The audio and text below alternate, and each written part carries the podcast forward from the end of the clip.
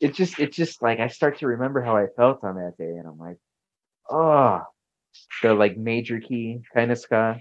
Yeah. do it for me. I was a I was never a fan of like um, emo growing up, which Oh, several of those bands I've come to have an appreciation for as an older man. But uh, growing up, that was like what all the really uh, handsome, popular people were into. Which they weren't that handsome or popular. They were just getting laid and getting high, and that seemed Sure. appealing to me as a teenager. yeah, I think those people when I was young, uh, mostly liked uh, like party hip hop. Oh yeah, and uh, yeah, a lot. When I think about the people who are into hip hop now, a lot of that stuff they were doing was very embarrassing, and I Well- don't, I don't have a lot of sentimentality for it. What kind of what kind of emo bands are you talking about exactly? I mean, that- I really was- like, I really like like first wave emo. Uh, Jimmy World is a band I've always liked a whole hell of a lot. I I um I was always a little uh like reluctant to uh, pay any attention to emo. Just I don't know. It's like those because those people were even lower on the social ladder than I was. So I was like, yeah, I'm not gonna. Oh, really? Okay, yeah. But uh, I went to college in Champaign Urbana, and I lived around the corner from the house on the American Football album. wow, Yeah. very cool. so I checked out that record eventually, and I was I was a little bit put off by the vocal delivery at first, but like after like my third listen, I was like, "This is genius." that super high pitched vocal delivery that so many of those bands It's employed. Well, just just like how dramatic it is, it was very shocking to me because it's just I I have I don't really listen to anything like that before that anyway. You know. Yeah, I see exactly what you're saying. Um, I and I do like that record. Uh, The few times I've been through it, it's a very decent record. They're a much different band now, though, from what I understand. Yeah. Yeah, well, their um their their newer stuff is a lot more well recorded, like to its detriment, I think. Like I, I think the the weird um, you know, medium fi quality that the original record had, it was really uh you know, when I was when I listened to it for the, I was listening to it on cassette when I was getting into it. Oh, oh, okay. I see exactly Yeah. what you're saying there. So the the Yeah. tone of the record feels different for you now that you have to listen to it on probably digital Well, well, like their their newer stuff is it's recorded a lot better. Like their uh what what's the song? Um Never Meant, the big one. You can hear the tape machine have a little glitch like in the middle of that song if you listen closely. Oh, It was recorded on like a 1-inch 16-track tape machine, I think. I see. Huh. Actually, I have another fun fact. There's a music video for that song that they put out in like 2014 when they were like getting back together. And part of it takes place in a record store. And that record store in Champaign was the first place where I played a show that wasn't a house or a high school. Oh, thank you for sharing. Yeah. Yeah. yeah. Very cool. I uh, I I really uh, think I it, here's a controversial opinion I've been getting I in my head as I get older. You you don't really get to call yourself punk when you start playing like arenas and things that are so big. that, like, There's so much Yeah. money involved with it, and uh, I kind of feel that way about most alternative things. Like if you really want to be alternative, you have to you have to play like kind of out of the way places, you know, places with character that you're just not going to get in those big circles. I mean, it's hard for me to imagine enjoying playing at places like that because I wouldn't really enjoy um even going to see a show there so much When I, uh, personally. when I think about Louder Than Life in Louisville, that that was there this year, and it's been there for a few years now. And I I just can't imagine. festival? Yeah, it's a big festival, and I just uh, I can't imagine really like. I know a lot of those people probably have like punk type credibility going into them too, but when you're playing for that many people and you're part of that like industry to such a degree, I mean, I think you lose a, a certain level of credibility with your like common man because you're not like a common person when you're doing that. I just can't stand, you know, I think five bands on a bill is pushing it. Oh yeah. You know, I, I if if there's more than five bands, it's like, oh geez. I mean, there's always problems setting up too. There's always Yeah. time Yeah. to set up. Uh-huh. Like, oh my god. Well, even to just go see that, it's like, geez, like I don't want to be standing for that long. I, yeah, yeah. I mean, like if you're going, like part of the reason all night movie theaters used to work well as a functionary thing was that you could sit down and watch a movie for so long, and you could Mhm. get up and go around for a minute and maybe go to the arcade they had in in the lobby or something, and then go back and ch- check another movie out, and you you don't have to worry about wearing yourself out to such a degree. And I think some of these bigger events that are outside, they have a real issue with that. I went to this Adult Swim thing that happened in Louisville a couple of years. No, it's probably been more like four or five years back. Okay. Actually, no, no, it's probably been about seven years. It's been a while. Oh geez. But anyways, yeah, I'm letting the time get away from me as I get older. Aren't we all? yep, yep. Anyways, I went there, and the only thing you really had to do was go around and play like a couple of carnival type games and win prizes. You had like Mm. a giant inflatable slide that you could go down, I guess, for tickets. And that was it until they premiered the new shows they were doing later that night. But Mm. when you showed up, you could not leave What? Why not? because they didn't want you to like be coming in and coming out and like Oh, messing with their no, profits. no reentry. Yeah. Yeah, yeah. So like basically I was just in the hot sun sitting on the grass for so long because there was almost nothing to do. They had Oh a man. they had a DJ messing around, but it was still kind of ridiculous.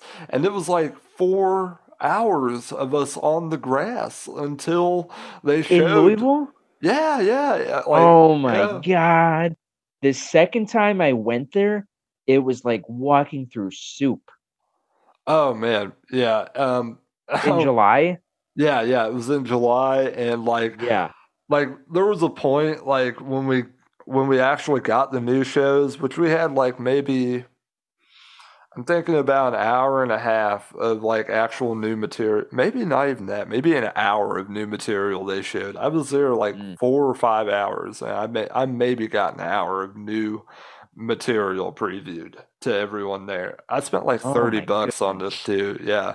It was crazy. It was really crazy. They didn't have near enough to do. And they there just was like you could get water bottles and stuff, but even then I didn't want to spend like two or three bucks on a water bottle at all. I, I barely had any money whatsoever. I, The Ohio River Valley is so humid. That river is so big. yeah. Yeah. You ever, you ever played a gig there? I play yeah, I've played a couple gigs in Louisville. That's the only times I've ever been there actually. When I was a teenager, I used to go down there and like I don't want to say the term panhandle. I guess uh, I was a street performer. Busking. yeah, busking. That's that's the way you put it. And, Yeah. and I had intriguing times doing that. Holy I'm hell! sure. Yeah, It's an hell. interesting place. Um, they they really cracked down on that over the course of the few years I went there and was doing that. Because Yeah. like I think I did that like over the summers for two or three years with my friend, and let me tell you, that third year we went down there and that was all cleared out. They were not allowing Oh. any type of musicians to perform on Yeah. street corners at nights. And I really hate that type of corporatization because unfortunately there aren't a lot of places for musicians to get opportunities to perform in front of audiences. And there's been a long tradition of people playing in the street and Mhm. like finding opportunities that way. And I, I understand why that presents a weird uh, dynamic in this day and age, but I also think they're I, I nobody's hurting anybody when they're doing that. You know, like nobody's creating a, a real issue. It, it also feeds into anti-homeless stuff as well. Yeah, that's that's really what it is. Yeah, and that that's a big part of what it is. Like they've been cracking down on the homeless so heavily the past mm-hmm. like ten years, and when what I was seeing was a larger implementation of the crackdown on the homeless. Yeah, they're they're just casting a wide net on that stuff. Yeah, and what's really fucked up with that stuff too is that it's been statistically proven that it's more beneficial to just help the homeless have stable housing of some kind, of any kind, than it is to allow them to survive like that. But anybody who's rich seem anybody who's rich in power seems to think that is not the case. well, yeah, I mean, it's so pathetic if you give them a job, then they are contributing. Of like, of course, it's cheaper. Yeah, yeah. Like if they have like a little shack to sleep in, just a small little area to go to with a door to sleep in, then that's better for everyone. It's you don't have to see people sleeping on street corners. There's no need for it. But the mm-hmm. amount of money those people make, they can do it. Oh yeah, but they don't want to give any. They don't want to give a cent up. Yeah, uh, I'm so sorry if I've created a heavy dynamic for our hey, conversation. It's a heavy world. It sure is. It sure is. Um, I, I, I think you deal with such uh, facts of life with humor on the record a lot of the time too. Yeah, it's uh, we, we have some uh, black comedy on there, gallows humor, I suppose. I have plenty of it. This is a gallows humor safe podcast. What can you do but laugh? yeah, I got too right. much of that. Yeah, going on in my life, but I really appreciate the wit that shows up on the record. I think a lot of people. Thank you. I think a lot of alternative musicians believe that being morose is equivalent to wit, and that doesn't. That isn't the same. Um. Yeah. I mean, you you know, like uh I think about this a lot. Like, I like to be irreverent with my art, but uh, I don't like to be whimsical. There's a big difference. What do you define as whimsical? I don't know if I can really define it so much as just go, yeah, that's it. Like it's you know, there's just there's just a limit to how silly things can get before it's too silly. I'd uh I'd almost label that as like apathetic more than whimsical. Um when I when people say the word whimsical, I think of like Wes Anderson, uh, that type of like type of heightened reality. Which there's a lot of depression and trauma going on in Wes Anderson films, of course, but that that's what comes to mind when I think whimsical. It's it's interesting. There's to perhaps hear some whimsy there, yeah. It's well, interesting well, me, to hear you use it in that context. Let me think of. I'm trying to think of a good whimsical movie. I can't really What's a good whimsical movie? I don't know. Maybe maybe just like the like spate of like crappy comedies that came out last decade. That's whimsical. There were a lot of them. Oh my god. Yeah. Even Judd Apatow started getting pretty bad. Yeah, right. Like that that that whole thing, that whole scene, not just him, but some of that stuff is just kind of like, come on, take oh, yourself yeah. a little seriously. There's a difference between you know injecting a little humor into something and just you know not having any other point than this is a comedy. Yeah for sure. I i agree with that wholeheartedly. Um well i mean since you're so into film and uh i, I think maybe you and me even share a film group or two uh, oh, really? a piece on facebook maybe. I i'd have to look into it further. I just uh, i have several film groups i follow on different media accounts I'm sure we might share one or two. Would you like to discuss some of your thoughts on film you've had lately? Um, I don't. I don't keep up to date on new stuff too much. I go there's a there's a theater here in Chicago called the Music Box that I go to pretty often. I just saw Nosferatu there. Oh my live, god! Yeah, with a live score. So I was expecting it to be an organist, and they had this band playing, and it was like this. uh I don't know, like I want to say like modern post punk kind of thing with a lot of synthesizers. It was really cool. That that sounds really cool. That sounds like the Yeah, Me- it was. that sounds like the Metropolis score that happened around like the mid 2000s or maybe it's the 2010s. Roger Ebert see Metropolis. Yeah, Roger Ebert wrote about this in his uh, book, The Great Movies, in his Metropolis segment of that book, and he said like they had a uh, industrial band come in and like do the whole score. Oh, yeah, nice. yeah, and he saw like a live performance of that, and that sounded incredible. Metropolis is an amazing film if you've never gotten around to it. Yeah. He's What- another person from Champaign, Roger Ebert. Oh, oh yeah, I uh, I love a I love Roger Ebert. I've had a whole I, I've had a long history of reading his works and kind of adapting some opinions because I just they've always been too correct for me to deny. But at the same time, at the same time, some of his writing is getting a little stale, you know, as the years go on for sure. Mhm. But that's part of the process of being a, a critic in the way he was. Yeah, I mean, he was a critic the way Robert Pollard is a musician, right? You know, he gets up. he Wait, gets wait, up wait. Who is it? Robert Pollard? From from Guided by Voices. The Oh God, that's another thing I have to check out. I, I love home recorded music, and they do a lot of four track stuff, but I've never actually gotten into them. oh, that, that's weird. I, I thought about mentioning them, but you hadn't brought it up, so I wasn't going to. But Uh, the, the, we could, the- go ahead, we please. could compare. Sorry, yeah, we could compare it to Ween here and there, and I'm like, oh, I get that, but I don't listen to them. I would think Mr. Bungle would be a better comparison. Maybe. as far as like those two go. But uh like you know, Roger Ebert was the type of guy. It's like everything is film, and you live and breathe film. So like every Uh-huh. every film out there is fodder for him to take in. And from what I read, a lot of the times he would, you know, he'd be getting up in the morning and he'd be immediately going to see film. Mm.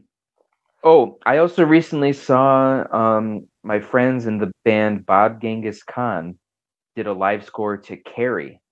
Wow. Yeah, that was really incredible.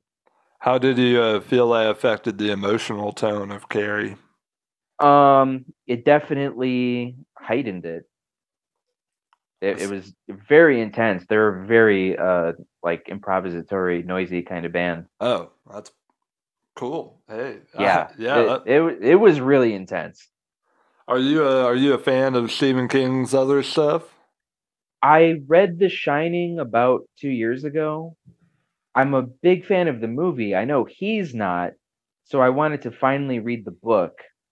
And it it was maybe like a better story, but it was a lot less of a sensory experience like the movie is. I, yeah, I think there is a sensory experience thing going on with The Shining.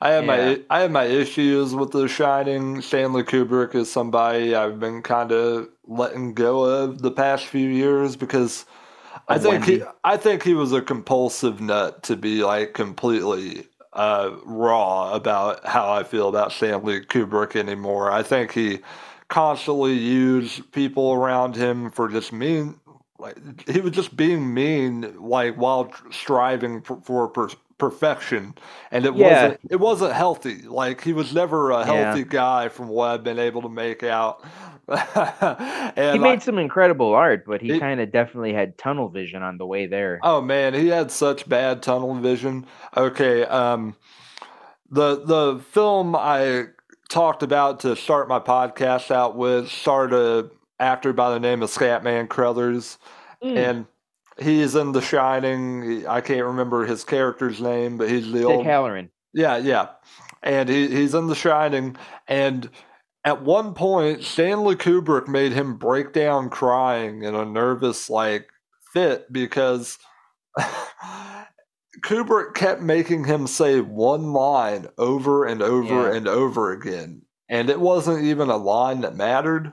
Right. It wasn't Have a you s- Yeah. Uh, Have you seen Vivian Kubrick's behind the scenes documentary No, I Shining? Have, I have no idea. When I found that out, I was just like, I'm never watching The Shining again. Like, and then of course I found out also about like the the insanity Shelley Duvall went through as well.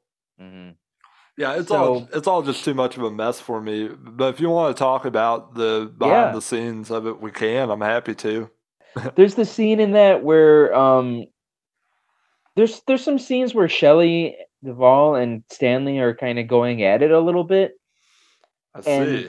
those get talked about a lot and like her hair's like falling out Yeah. and um th- I mean yeah those those are one thing people talk about those a lot but there's a scene in there where they're just interviewing the actors about how they feel and um Scatman Crothers is on camera and he's talking about how much he loves the whole cast and crew and everyone and he, he's expressing a positive opinion but he, he's like completely overcome by emotion while talking about it and like it's a very weird scene he's he's weeping oh, I have seen much- this. yeah it's I- very weird I have seen this, and um, I yeah, I know exactly what you're talking about. And he's like, I don't know if he's actually like crying or if he's just on the verge of tears. right right yeah This was used in some kind of retrospective by him, uh, retrospective about him by like a documentary channel or something like that.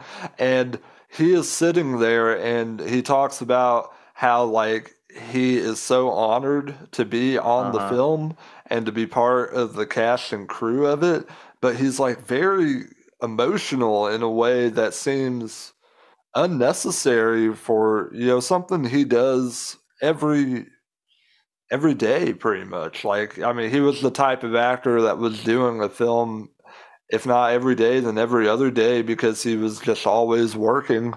And I don't know what on set was happening at that moment. And I didn't even know this was from The Shining. I just Yeah. knew. I just saw this clip and he said, like, oh, I'm so happy to be on the set of this. And Mhm.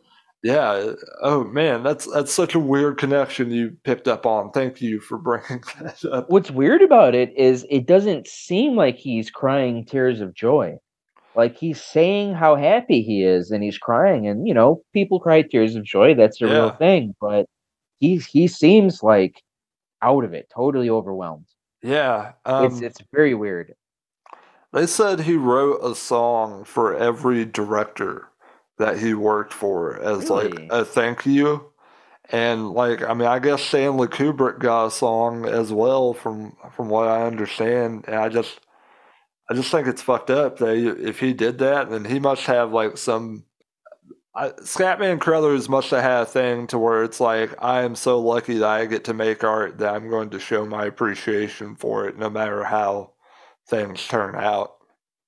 That's the I- only way I, I- that's the only way I can rationalize it, man. Like if somebody makes you cry in a nervous fit, then uh, why would you write a song for them showing gratitude for being on their production or something? I- writing art can be into like you know creating art can be intense and sometimes even if it's not necessarily super positive sometimes you are just grateful for the intensity it's sometimes intensity is better than boredom Yeah, yeah, I agree with that. Um, especially post pandemic Yeah, I agree with that wholeheartedly too. I think some musicians maybe take a little too much uh, love in that intensity. Um, we we talked about Trout Mask Replica the last time Oh. we, we had a go at this, and uh, I've been a big Captain Beefheart fan like as a teenager, and I, I'm a little less so now. But even then, there's still an intensity to that music that was that at the time was unlike anything else. i think the creation of that record and the creation of the shining the you know if you read about them they, they sound Oh, very similar They have intense parallels. Like Yeah, a lot of the a lot of the musicians thoroughly believe he was like brainwashing them. And if you read some of the stuff, it makes sense. Like they they had almost no personal life outside of just sitting in that I- house and doing. I mean, he was absolutely brainwashing them. I we used pseudonyms on our record, and you know, some of them are Captain Beefheart references. Mine is Limbo Spam. Yeah, I kind of thought that was. Yeah, right. But some of them, see, he, I don't think he actually uh, called the people by their given names once he gave them those names. I, it that was to give them new identities Yeah, yeah, and uh, of like- his own creation. Yeah, uh, Jeff Cotton and the uh, Yeah. the drummer John uh, French, they talked about how like after that you were basically living the record, which Uh-huh. I, I don't know how you can make that music otherwise. I don't know how you'd be able to process it all without like constantly being so deep into it.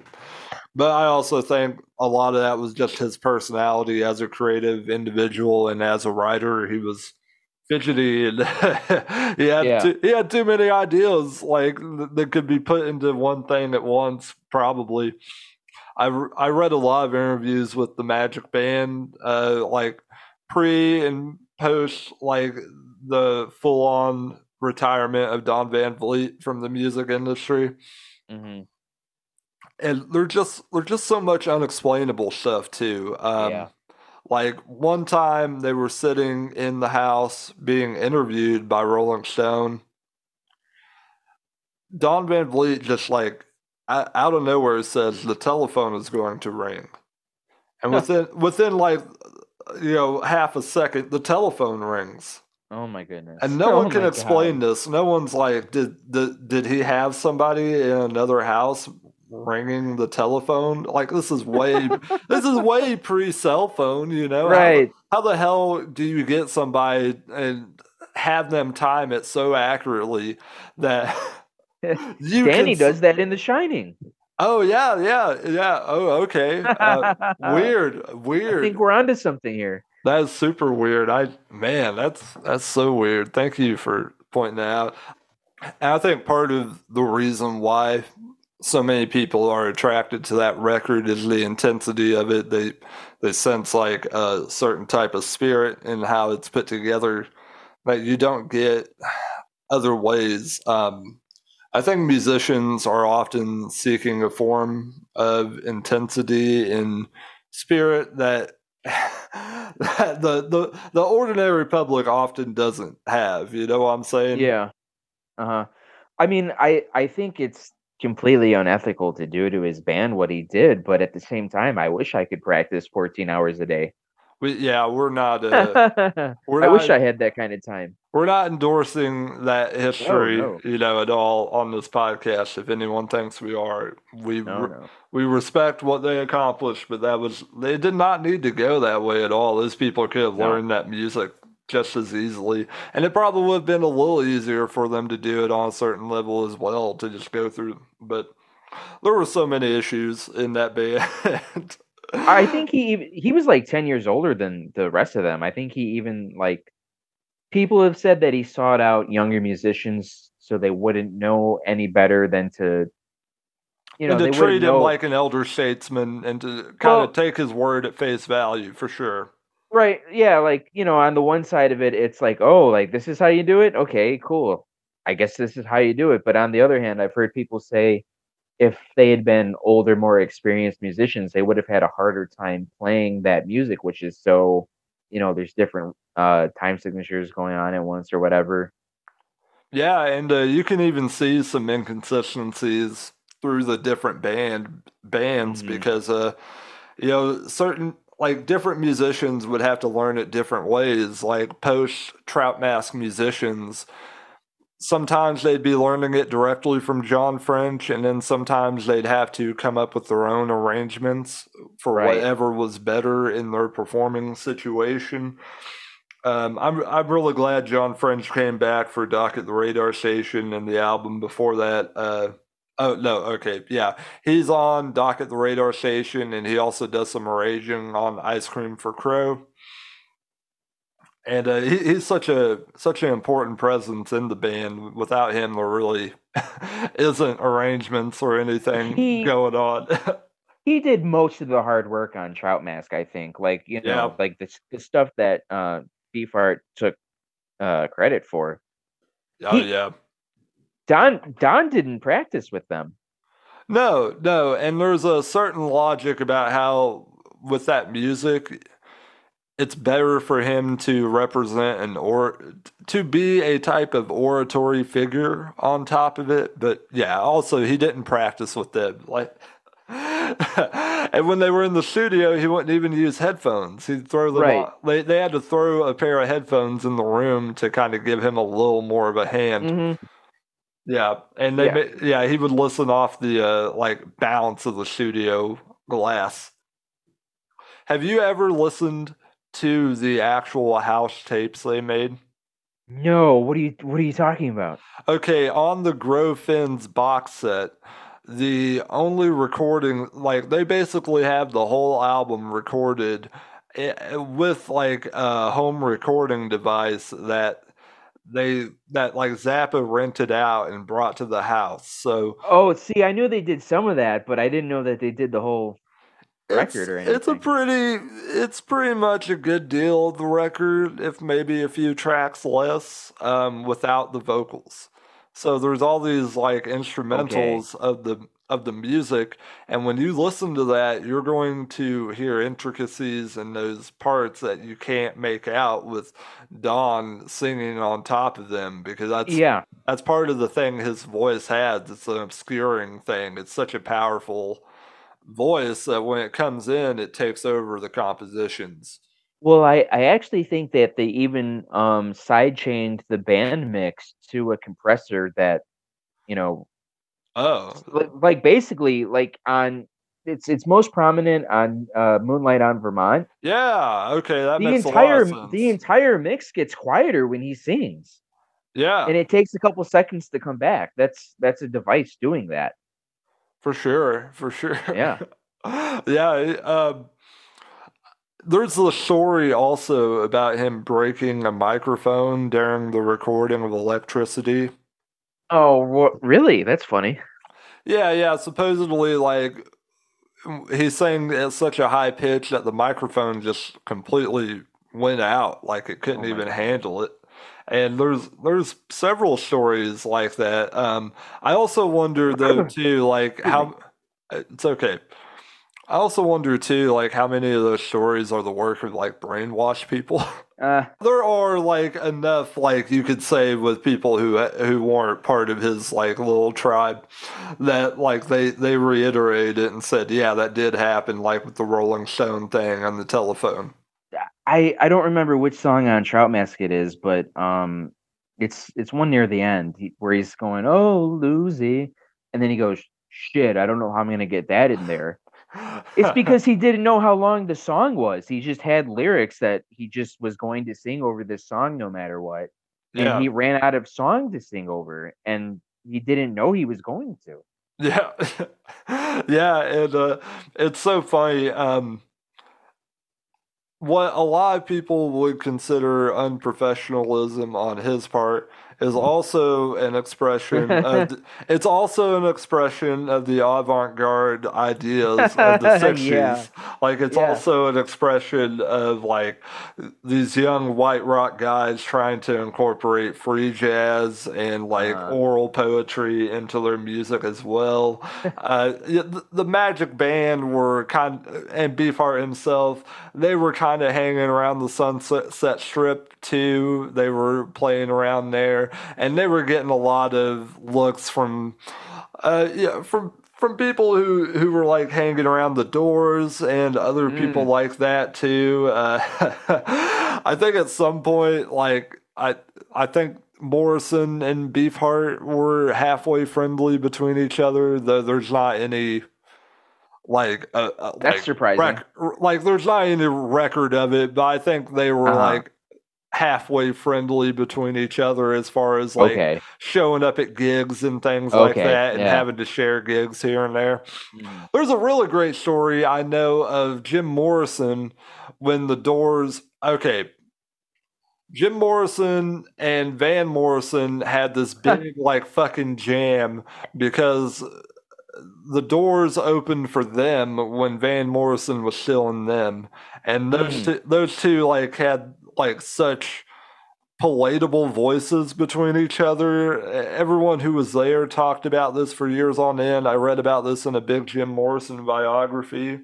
And I, I love hearing stories like that of like pre. It's the shared last name.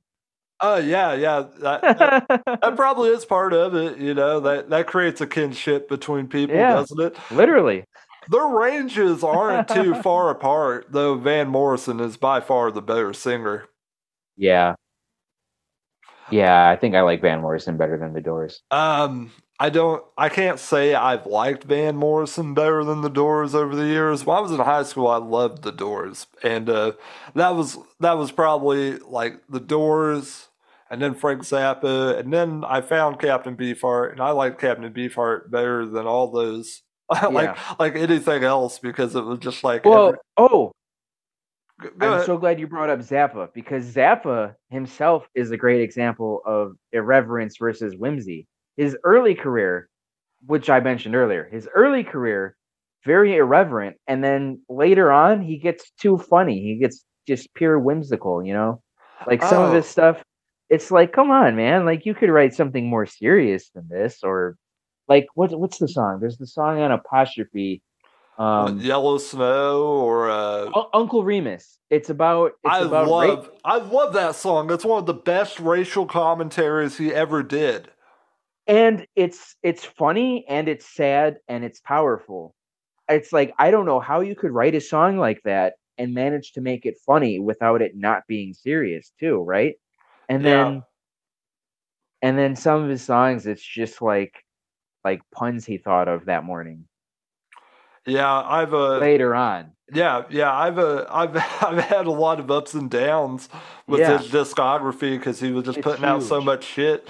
And It's like huge. it's it really is a thing to where as much as he wants to talk about there being a uh there being a big grand scheme to all his music, Yeah. so much of it is literally just him putting stuff out because he had the ability to and he got it down on record.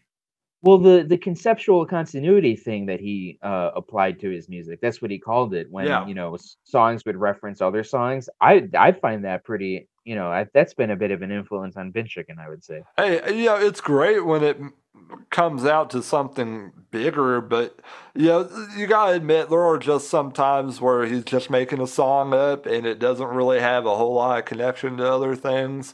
I've I've I've been through a lot of his discography, and sometimes he's just putting jokes in like as Yeah. melodies, and it doesn't have any larger purpose than it just being a joke that he thought was funny in that moment. And there are interviews where he says that, like, yeah, that was Yeah. what I felt at the time. That was the mood I had at the time.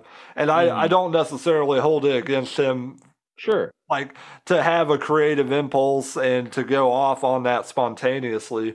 But at the same time, when you're such a such a well regarded figure critically, hmm and you are right, I do think it does have whimsy. I think like when we get into the Flo and Eddie stuff, we're being gratuitous. Like a, a certain level of it is like uh, you could call it fan service almost. Like he's fe- he's feeding into the idea that he's dirty Uncle Frank, you know, and that's that, yeah. this is what Uh, people want out of him, and it's just good, clean, dirty fun with Uncle Frank. So yeah, that yeah. that stuff is what like always kept me from liking Frank Zappa the same way I like Beefheart because even with all of Beefheart's problems, like every everything on those records is arranged by It's not supposed to be funny. It just is. no, no, it just is because there's just so much going on and Right. he also has a dry wit about him that hmm that goes in and out of his compositions.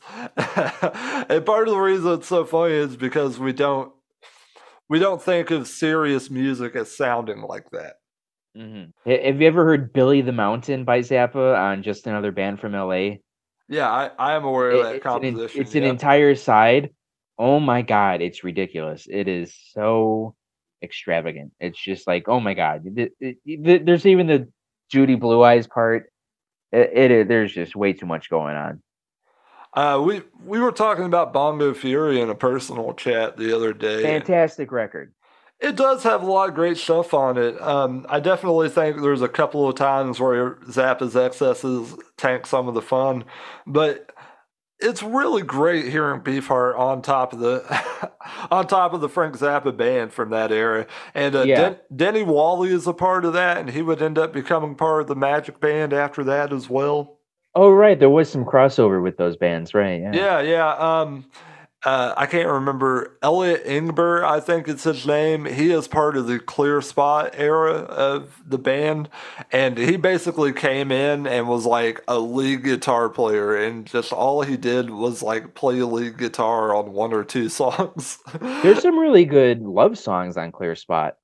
I love a clear spot, and I think it's one of the most underappreciated pop rock records.